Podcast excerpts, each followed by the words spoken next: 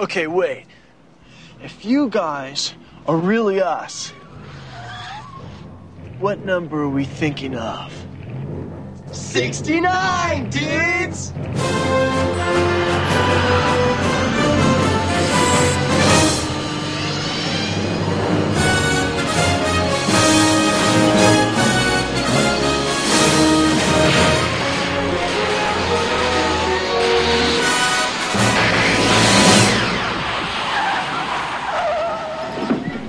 Are we back?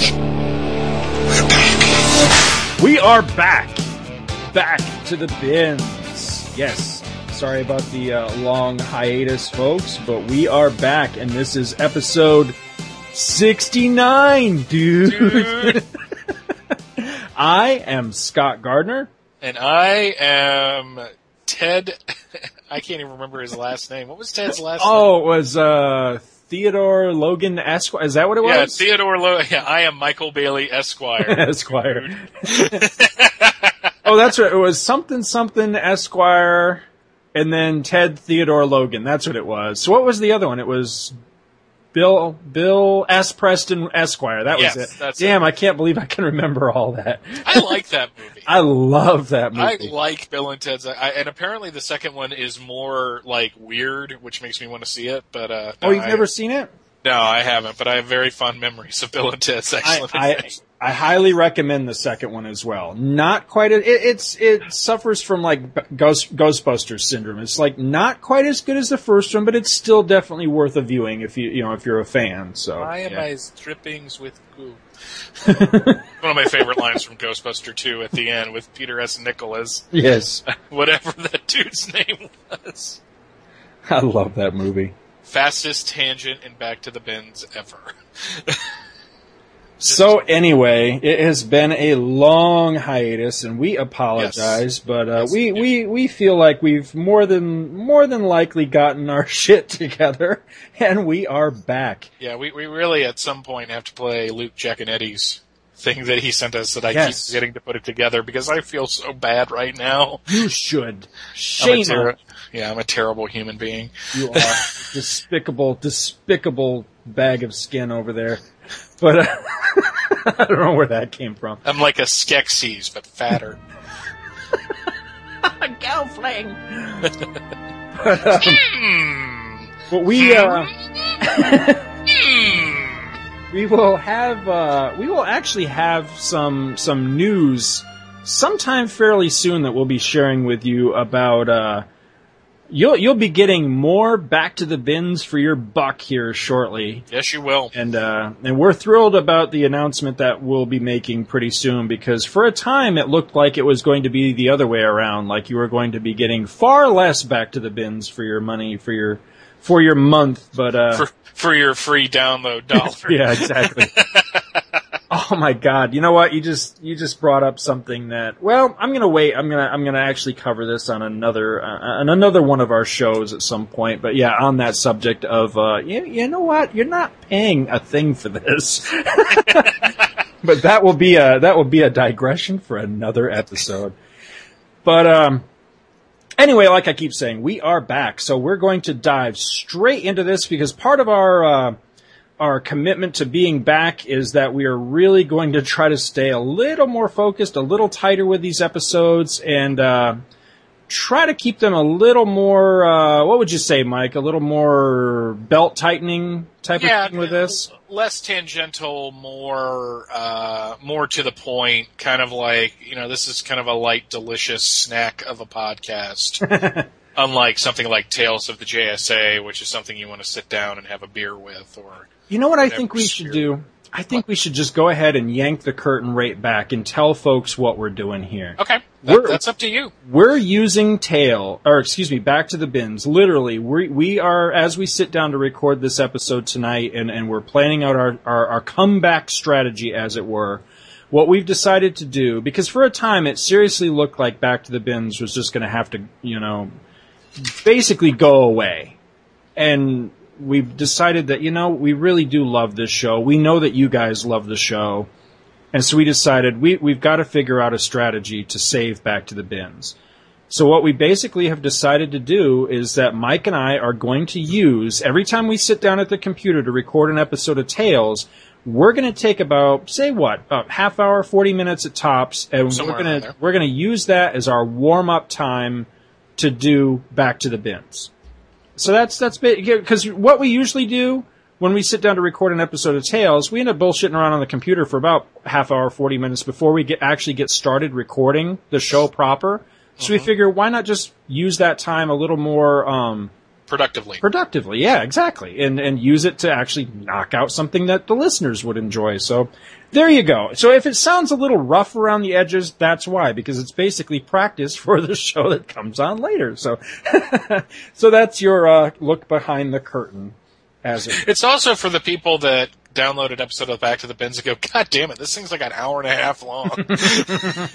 So. Wall-to-wall karaoke music. Awesome. Yes. So we're going to dive right in then? Yes, I was just going to say, let's dive right in, and you are up to bat first. Alrighty, I have a DC book this time around. I actually stretched farther back than I usually do on this show. And I am going to cover a book that I bought at Dragon Con this year for $2. It's in insanely good condition. And this book is Superman's Pal Jimmy Olsen, number 136, cover date March 1971. It's got a what looks like a Neil Adams cover, because that looks like a Neil Adams Superman. Though, it's oddly enough, the Jimmy Olsen-looking creature looks kind of like a Gil Kane drawing, so it's really weird. But it says, Jimmy Olsen, the DN alien. Extra, the Newsboy Legion Plus, a Golden Age superhero reborn. And they have this green-looking Jimmy Olsen. It's like Jimmy Olsen got belted by gamma rays, and he's just knocking the crap out of Superman. And in the background, you got the Newsboy Legion with Flippa Dippa. God, I cannot say that name without laughing. Saying, not even Superman can stop the giant Jimmy. And I just want someone to Photoshop hat right on the end of that. But this issue was written and drawn by Jack Kirby, and Jesus Christ, you can tell.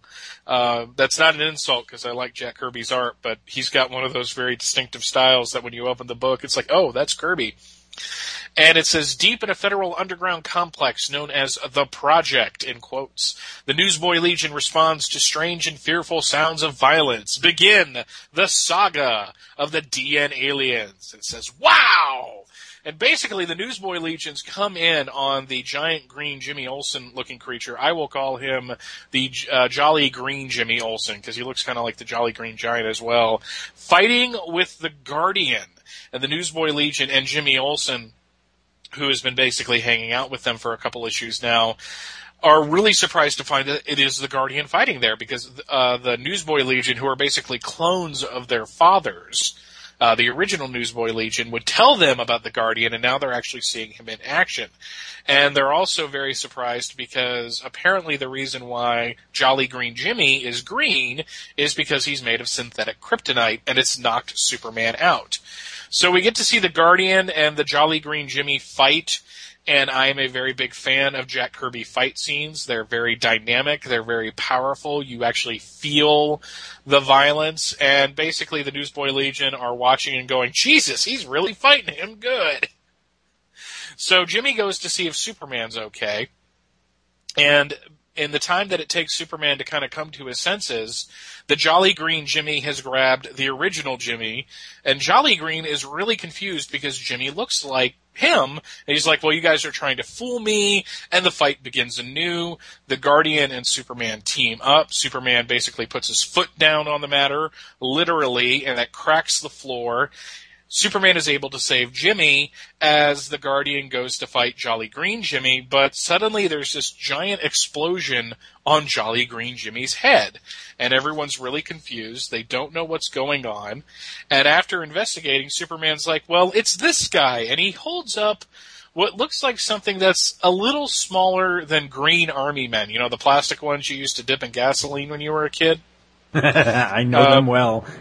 And basically, this is a like a brigade of miniature soldiers, all made to look like Scrapper, and they've been called in to help take Jolly Green Jimmy down.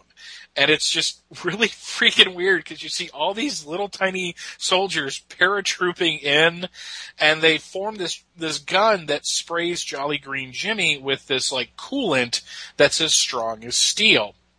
So the Newsboy Legion watch as the soldiers get back on their vehicle and go away, and they're left basically saying, "Hey, it's the Guardian. He's awesome." So then we cut to Simyan and Mokkari, two characters I really don't care for in the post-crisis world, and there isn't really anything here in the pre-crisis world to make me like them here.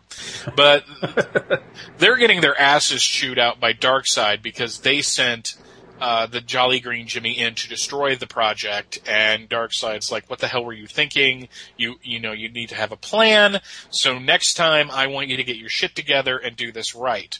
So Simyan and Mokkari talk about this. They go and see a giant model of the project to better plan their next attack, and they basically think that all of the creatures that they have created are beasts of burden, but there's some that might be used as weapons, and they scheme and they plan. So we cut back to the project where the fathers of the Newsboy Legion step forward and explain that the Guardian that they see is actually a clone of the original. Jim Harper had been injured in battle. He was about to die, and he summoned the Newsboy Legion to his bedside and basically said, you got to carry on my fight." So they cloned him, just as they cloned all of the other Newsboy Legions, including the new guy Flippa Dippa. I can't say it without laughing. God, it's a silly freaking name.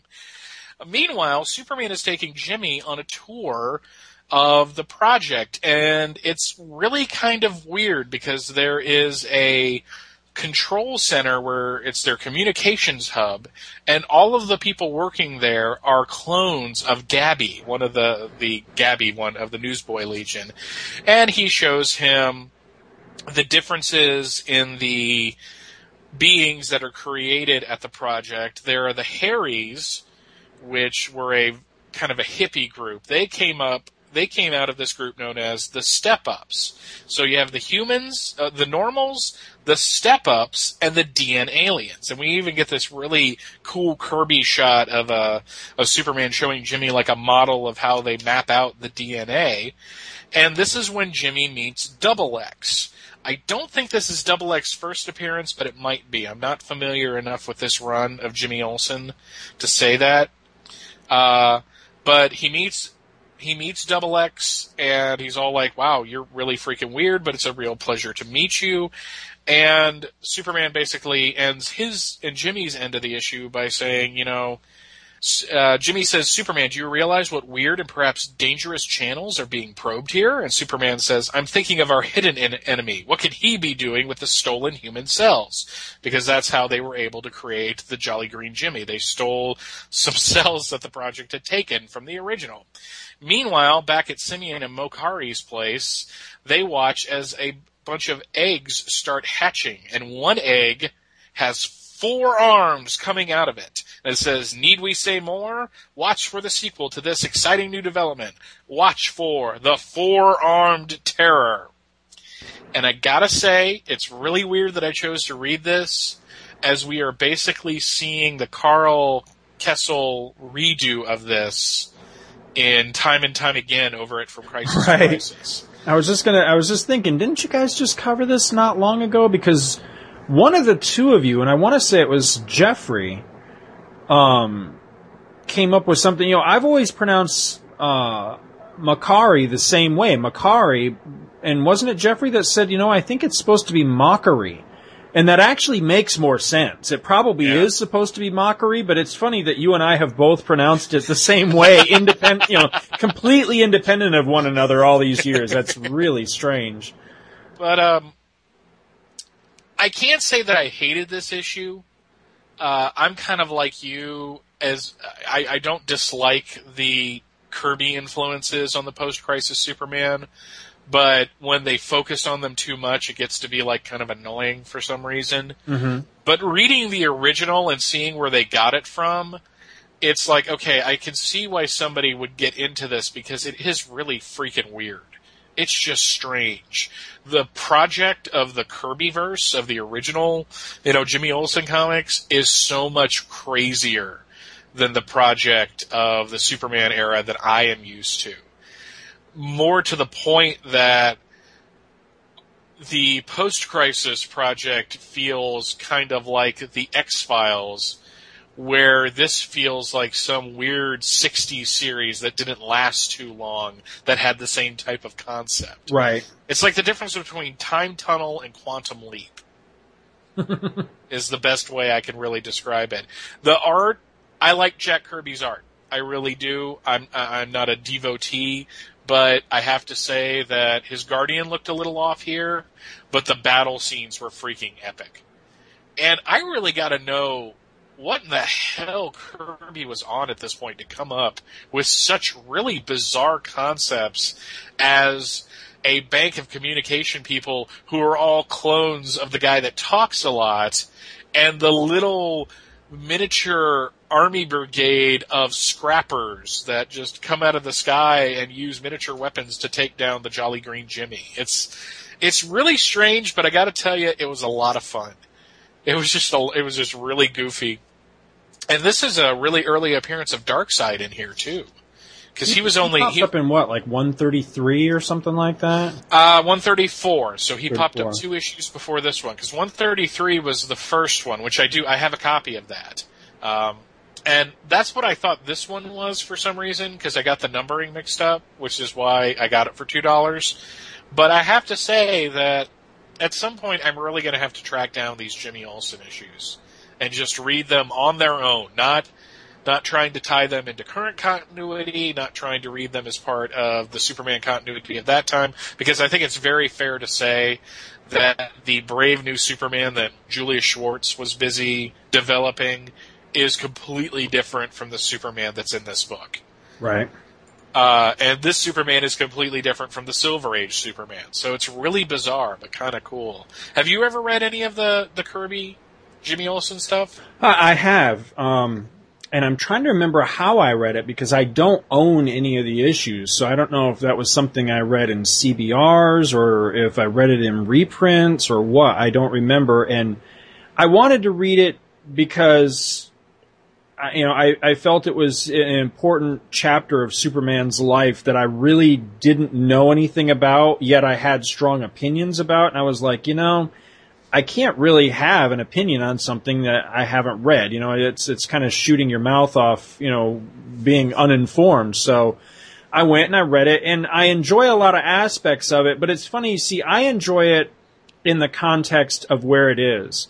But the post-crisis stuff where they bring all this back, I really don't like that stuff at all, because I like my Superman. That version of Superman, the post-crisis, the Byrne Superman, I like him more, a little more grounded, like he was during the time that Byrne was doing him. So that was, to me, the beginning of chipping away at that version a little bit when they started to really get into fantastical storylines. I remember there was an issue of Man of Steel where he fought like a giant like whale person or something that came from Cadmus or something. And I was just like, okay, this is exactly the kind of Superman I don't like. So it's, I can live with it during this area because, or this era, because it was, you just accepted some of the sillier trappings a little more easily and a little more readily. But post-crisis, it seemed to me like they were trying to serious up DC a little bit, and I appreciated that. So when some of the sillier stuff started to come back, I resented it. Well, this was the original material, and what we were reading in the 80s and 90s was the writers and creators and all that liked that material and wanted to adapt it into the new world. Right. So you can accept the original a little more because it's not something that was being figured out into the regular continuity. Mm-hmm. This was just Kirby kind of off in his own world. And I haven't read a whole lot of the Fourth World. I really need to. I have about 4 or 5 issues of those.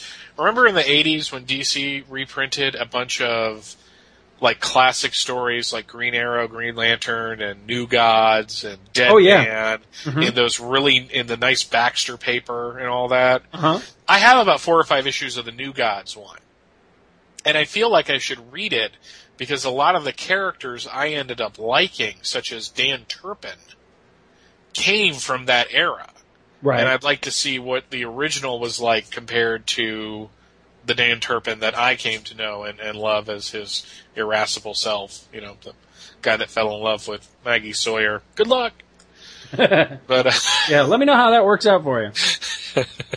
How's that cold shower going? Is it going good, Dan? I hope it is. But no, I was always hoping that he would be able to get both her and what was her name, Toby. Toby. Yeah. Where he... Man. You work out a little bit of double fillet of fish action going on there. You know what I'm saying? Wow. Anyway, continue. No, because now I'm thinking fish and tartar sauce, and it brings up an image I don't really want in my head. No. No, I liked it. I liked it a lot. I'm glad I read it, and I'm definitely going to be at Dragon Con searching for more. I doubt I'll be able to get the first appearance of Darkseid for $2. Yeah, but that's what I'm saying. You never know. You could come across one that isn't completely whipped to shit, that's still in pretty good shape, that's like $5. It's like, hell yeah, I'll take that. That's nice to have in the collection. Plus, as I've recently discovered, even the crappiest book looks good in a brand new bag and board. Yes. So I will definitely agree with that. I've got a lot of books that I'll pull them out of the plastic. I'm like, ooh. Wish I could read you through the plastic because you look so much prettier inside the bag. Is this like you see the girl across the bar and everything's going great until you get right up close to her? Is that what you're saying? Or you wake up next to her the next morning after you've sobered up and you're like, ah! You're not Miss April 1982. You did say this was issue 136, right? Yes. Okay, yeah, that is the first appearance of Double X. Okay, very good. Awesome. So, I own the first appearance of Double X. I now feel accomplished. All right, are we ready for round two? Yeah, round two. Fight. Ding, ding. All right, mine is a giant-sized extravaganza issue. Oh, wow. Wow. How about that?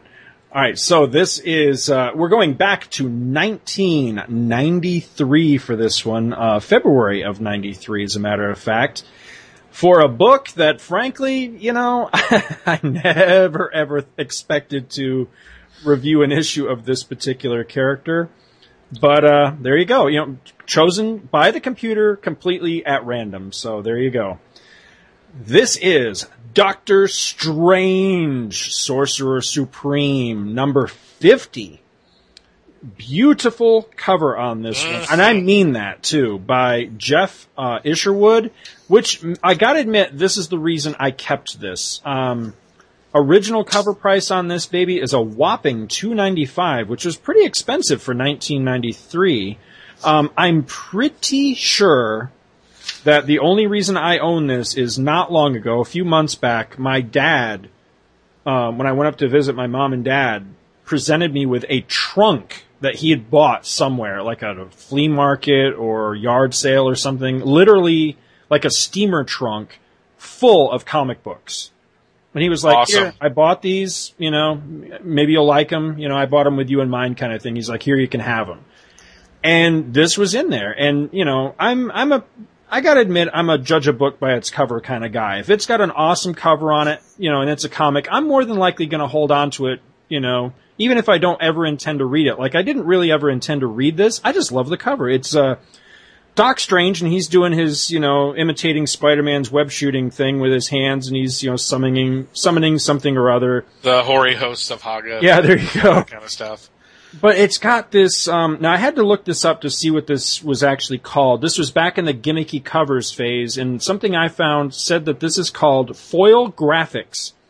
And what it is there's a spell or something coming out of Doctor Strange's hands, and that part is all foil, and then etched into the foil are these like spirograph shapes and stuff. So when you move it in the light, it makes like rainbow patterns and all kinds of... It's really cool looking, though. I mean, really nice cover, and I love Isherwood's art. You know, his artwork of Doctor Strange looks really cool. And then up at the very top it says, guest starring, Ghost Rider, Hulk, Silver Surfer. So I thought, well, you know, if it's got more than just Doctor Strange, then maybe, you know, it'll be pretty good. So anyway, written by Len Kaminski, who, again, I like Len Kaminski's stuff. And the story is entitled, The Heart of Darkness. And, you know, this is going to be a really simple issue to synopsize, because here's essentially what happens. We open to the first page and we see Doctor Strange in his, whatever they call this, spectral form or whatever. Astral form, that's it, yeah. He pulls up alongside Ghost Rider. And this is the newer Ghost Rider, the one with... Danny Ketch. Yeah, with the spiky jacket and all that. The really cool-looking one, I think. Mm-hmm. He pulls up alongside and he says, hey, need your help, buddy. And then the Hulk... And this is really great. The Hulk is sitting, and this is when he was in his intelligent Hulk phase.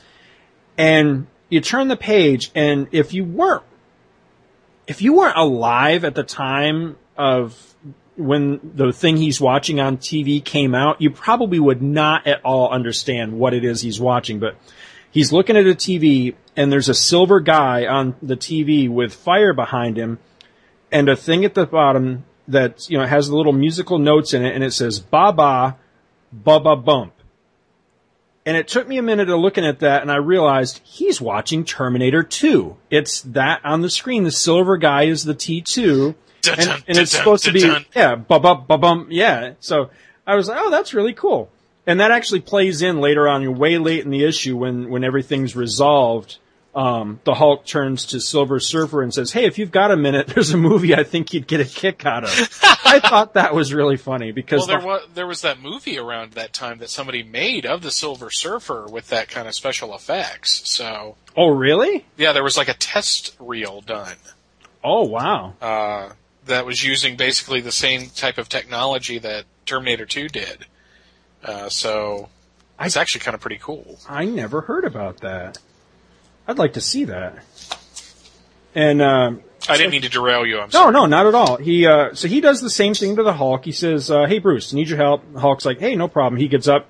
There's a great panel of him taking off his robe and revealing his. You know, this is when he was wearing the wife beater and the brown pants. This is pretty cool.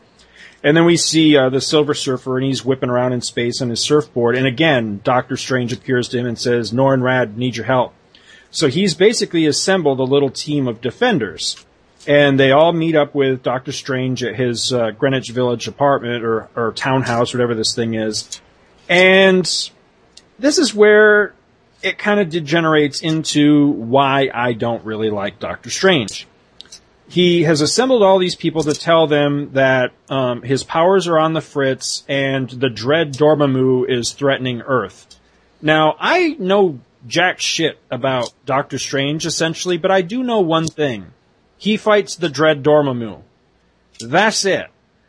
So, in my mind, he's kind of suffers from Superman versus Lex Luthor or Batman versus the Joker syndrome, whereas I swear to God, every Doctor Strange story I've ever seen, he fights the Dread Dormammu, and it's like, damn, dude, do you not have any other villains? So anyway, they're all like, all right, you can count on us, let's go kick this guy's ass. So Doctor Strange has just enough of his natural abilities left that he can summon a portal and take them to Dormammu's dimension or whatever. And, you know, the cosmic planes are in alliance and all this shit to where, you know, it's not that much of a strain on him. And they go there, and I actually do kind of like the way it's shown because it's doing that, like, floaty, weird islands of reality thing that I don't really care for, but it's not the really trippy, psychedelic bunch of, you know, weird shapes thing that like Ditko would do. You know, I know that a lot of people are really into that, but I just never really liked that stuff. It was just a little too trippy for me. It's just not my thing. and instantly they are attacked by the mindless ones. And the one part of the issue I really didn't like, I just thought it was a cheap shot, is Doc Strange says, "Here they come, the mindless ones." And the Hulk says, "Dan Quayle supporters here?" And I was like, dude, you know, that's a little uncalled for, I thought. But anyway, that was a fair joke in that era, though. I guess. But it just kind of, I thought it was a little out of place. But the rest of the Hulk's lines in this are actually very funny. And he's definitely got the best lines of the issue. So it kind of turns into your standard, you know, all right, you guys that are the guest stars, you all run interference for me while I go do the big important mission, which is basically what happens. But there's a little bit of a twist, which is Doc Strange, because his own powers are, he's basically been diminished. He can no longer use incantations or invocations. He has to rely on whatever innate power he has, which, you know, is nothing compared to the power of Dormammu.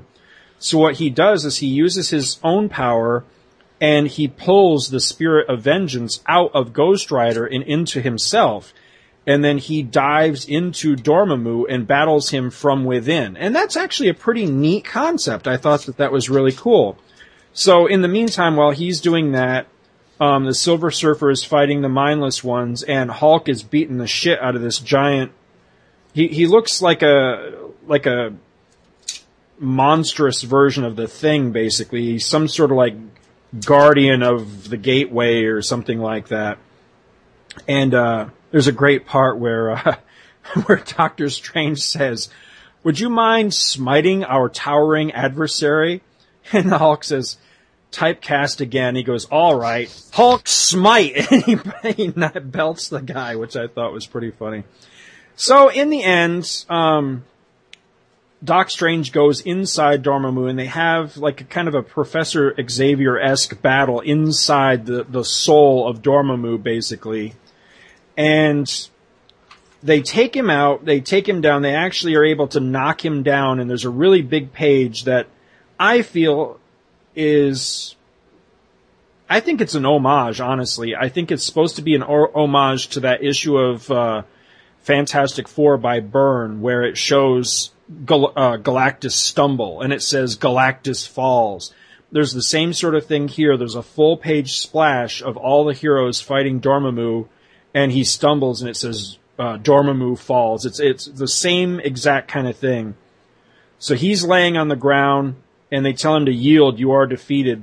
And while they're all standing around congratulating himself, suddenly he comes back in this giant form.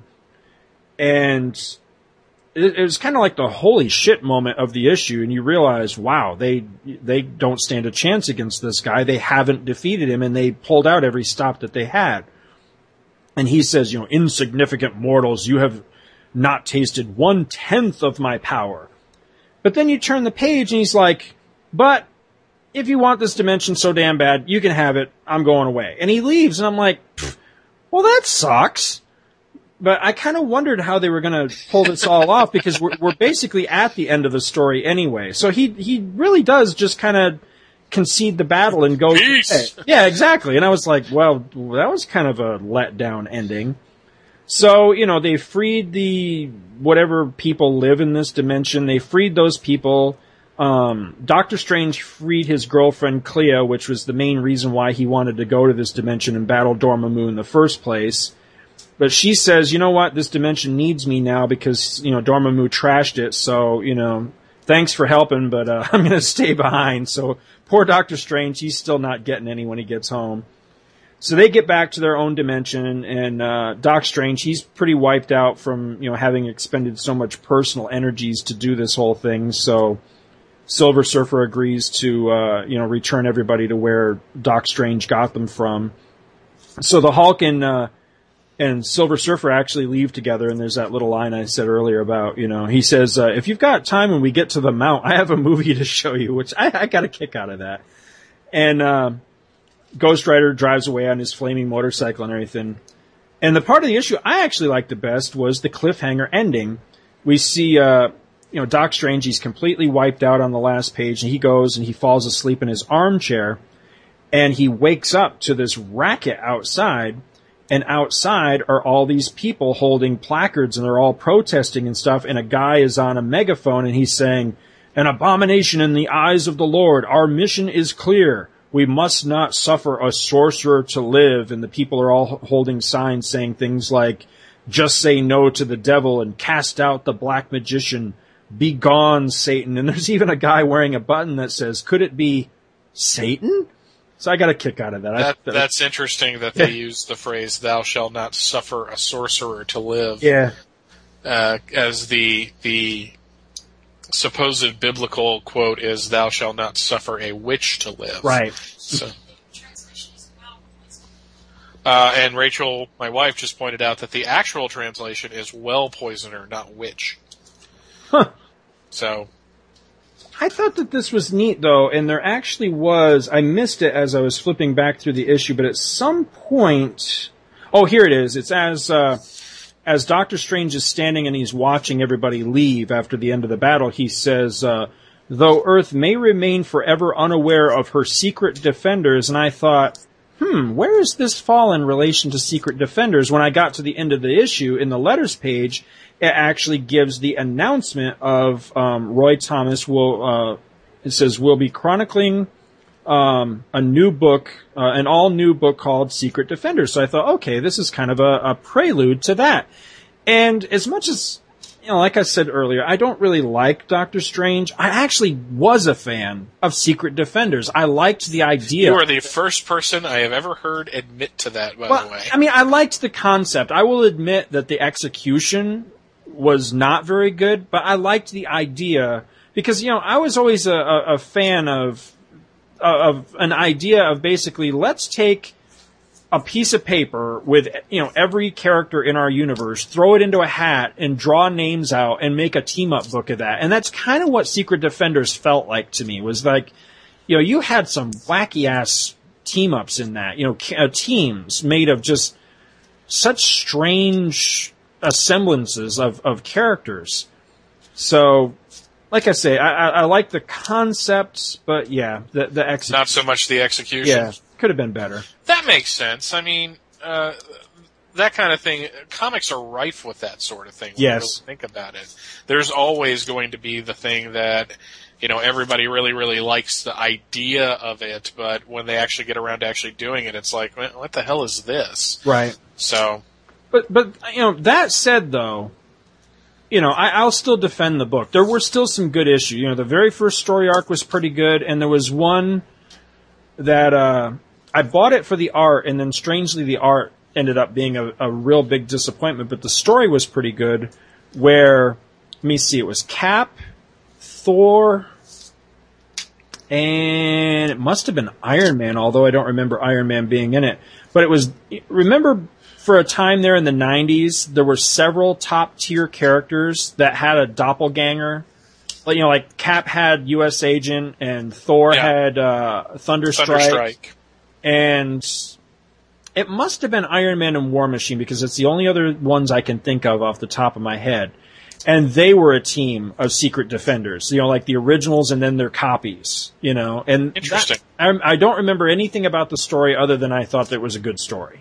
But I bought it because of the artist who was on it, and I'm drawing a blank on who. Tom Greinberg, I think. Sounds familiar. I can't. I won't say that absolutely for sure, but it sounds like about what it should be. You know, my memory on this is sketchy, so I could be wrong, but I think this was at a time where he had stepped away from comics for a bit, and this was like the first time I had seen him in a long time. So I snapped it up because his name was attached to it, and then I ended up being really disappointed in the art. It was just, it was like a pale shadow of his original stuff. So I hate it when that happens. Yeah. Apparently I'm going through puberty again, but I hate it when that happens. So, but that's all I got. That sounded awesome, and unfortunately, while you were doing all of that, I was shuffling through. I've moved into a new office area recently, and I was struggling to see if I had that issue on a disc so I could kind of follow along with you, which I like to do. And sadly, my Doctor Strange digital collection only goes up to the last issue of the 80s series. Though I do own, like, almost the entire run of that Doctor Strange series in general. I bought it years ago when I went on a buying binge of Marvel books and just picked up, like, almost the whole thing for, like, $25. So, I mean, in short, because I don't know that I made my feelings about the issue plain or not, I didn't hate it, and I mean, I don't generally hate Doctor Strange stories when I read them, but I kind of always walk away from them kind of indifferent, going, that was all right. It was Iget. And, this one was kind of the same thing. I walked away from it at the end going, this was okay. I don't know that I'd necessarily run right out and get the next issue, but it was fun. It was standard comics, of its time, and it's definitely what I consider to be standard Doctor Strange, because every Doctor Strange story I've ever read feels exactly like this issue. So it didn't do anything original or anything dynamic, but damn, I sure liked the art. And, the inclusion of, basically the Defenders, that didn't hurt either. So, yeah, not a stellar issue, not an issue I'd tell you to run right out and buy if you can find it, but at the same rate, if you chance across it for, a quarter, 50 cents, yeah, it's worth it for the cover alone. You can do it! I don't know where that came from, I apologize. I'm in a goofy-ass mood tonight. Well, that was a lot of fun. You want to knock out an email or two before we wrap this bad boy up? And let's do that. Get on with that? Okay, let's see what we got here. Click, click. Let's go back to a Jose Rivera email from May 12th. Sweet. May 12th. It says, music episode. So this was the superhero score thing you did the week we couldn't do an episode. The lazy episode, as I like to call it. Actually, that turned out to be much more work than if I had just recorded something. Which makes me laugh. It says, hey guys, thanks so much for doing an episode devoted to superhero scores.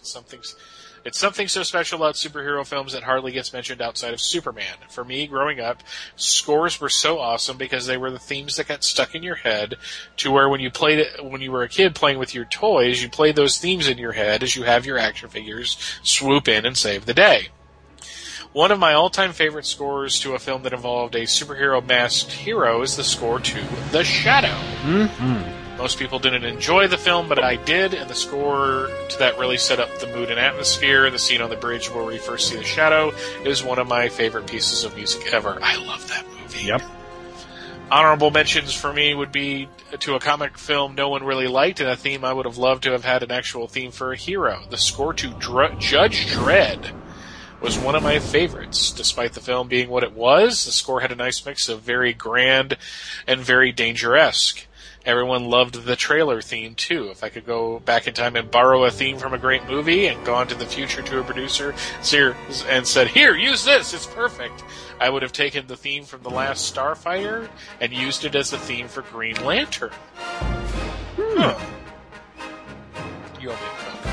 I loved The Last Starfighter as a kid. The theme was very memorable. Yep. I think I used that as the music underneath ROM on the show one time. It makes me smile every time. However, I always imagined a Green Lantern movie set to that theme for some reason. There are similarities between the two, but I wish Green Lantern could have the theme for The Last Starfighter. Thanks for changing it up, guys. I love the scores and can't wait for the other two installments of this score series. Sincerely, Jose A. Rivera. Thank you, Jose. Thank you very much. And I got to agree. I love the Shadow movie. I don't care what anybody says. That was a damn great movie. It's fun. It was my favorite moment is when the bad guy has the sailor jump off the Empire State Building, and as he's plummeting to the ground and hits one of the buildings, the Shadow comes into the foreground and goes, it's all falling into place. I'm like, that's funny. Plus, I may not like Alec Baldwin's politics or how he talks to his daughter on the phone, but I've never really seen a movie where I didn't like his performance. So. I'll second that. Even the Thomas the Tank Engine movie was bearable because he was in it. But I think the thing that over the years I've come to like the very best about the Shadow movie is that Shiwan Khan makes Neelix shoot himself in the face. I really, you know, if he could have come on to Voyager and done that early in the first season, I would have been a very happy. It's terrible. God damn, I hate Neelix. Yes, you do. You hate Neelix with the fire of 1,000 suns. Hate him. Make him go away. Do we have time for another one? I think so. Go ahead. Choose one. Let's knock it out. All right. We've got another one from somebody I've never heard of named Jose A. Rivera. And this one says, more responses. It says, hey, guys, after listening to your email episode, I have to say I was very happy. Was it because I had an email read? Sure. But what I'm mainly happy about is the discussion you guys had on various subjects, be it on the cartoon that shall not be named, talking about how much you appreciate the listeners. You guys wanted to know, what do we do when listening to the show? To a point, yes. I can't speak for everyone, but for me, I usually listen to your shows either on my way to work, when I'm at work, when I'm at the gym, or like the episode of Tales of the JSA when I was having one of the worst times in my life, and I heard you read my email to where I pumped my fist in the air at 3 a.m. when I walked the Manhattan streets on my way home. Whenever I've been stressed, whenever I've needed something to pick me up, I turn to your shows. They have an uncanny ability to make me forget what's bothering me and allow me to focus on a hobby that's fun, but also on the conversation of two men who have the same interests I do but aren't afraid to go their own routes with opinions. Well, I really appreciate that. Yeah, so do I. That puts a lot of responsibility on us, I think. But nah, it'll be fine. It's all good. He continues, Scott, I agree with the listener who wrote to you telling you that they were glad you didn't like everything. I know there's a lot of people who enjoy riling someone up because they think it's funny. It takes a hell of a lot to remain positive, and I can honestly say you've been doing that with gusto. But those times when you do share your opinion, I'm glad you add why it's not your cup of tea, as you can articulate your point to where, even though I enjoyed a certain movie, I can start to see how ridiculous. What the hell? The head is on a certain character? Am I reading that right? Yeah, but I think he's mixing up. I think maybe he was talking about, maybe wanting to talk about comics and ended up saying movie. Okay. So if you say, if I enjoyed a certain comic, I can see how ridiculous the head is on a character. Okay. Says, Michael, your additions to the show have been noticeable, but certainly welcome. Well, I hope so. A lot of times the issues you pick for each episode are comics I've either never heard of or never really given a try, and I love that. I love this show allows me to take a second look at things I never gave a try and make me want to track these down. It's fun. You've also had me paying more attention to artists and writers. I know all the men and women who I respect in comics from when I was growing up, but I remember when you mentioned that even if you don't have a book for someone to sign at a con, to go up and thank them for all their hard work. I remember doing this with Gene Colan a few months ago. He was charging for his autograph, and I didn't have the money, and rather than walk away slightly pissed, I remembered your words and decided to extend my hand, telling him how much of a pleasure it was to meet him, and thanked him for not only his hard work, but his time. While at first you could see he really hoped he'd get $20, he actually seemed appreciative of this and shook my hand, thanking me. It's sage advice I think I'll hold on to for years to come. As also, I love that you guys change up the format every now and then. I can't wait for you guys to continue your series of score-based episodes, as I have so much to say on television alone. And in case no one said it to you, thank you for all the time, effort, editing, and patience. We all love your shows, but we also know you have lives, so when you put out an episode every week, there's an extra added appreciation knowing you're taking time out of your days to entertain us. Thank you. Sincerely, Jose A. Rivera. And I just have to say, no, thank you. Thank you for an awesome email. Thank you for taking the time to write us, and thank you for listening. We really appreciate it. Thank you for the very kind words, and being the only one probably ever in my life that referred to anything as I have said as sage-like. So kind of uncomfortable with that. It's like you said, it adds a new level of responsibility to this. It's not just a show; it's a movement, and not that foul kind of movement. Yeah, I was about to say, not that kind of movement. Hey, wait a minute.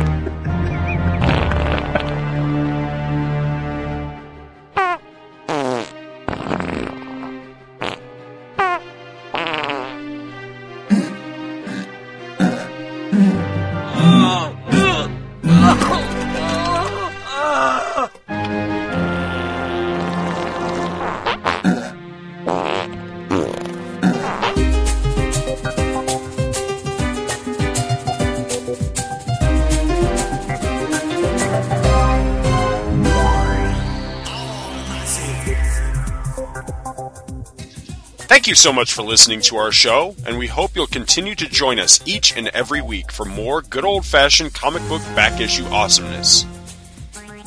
You can contact Back to the Bins to leave feedback, comments, questions, suggestions, and criticisms via email at backtothebins@gmail.com.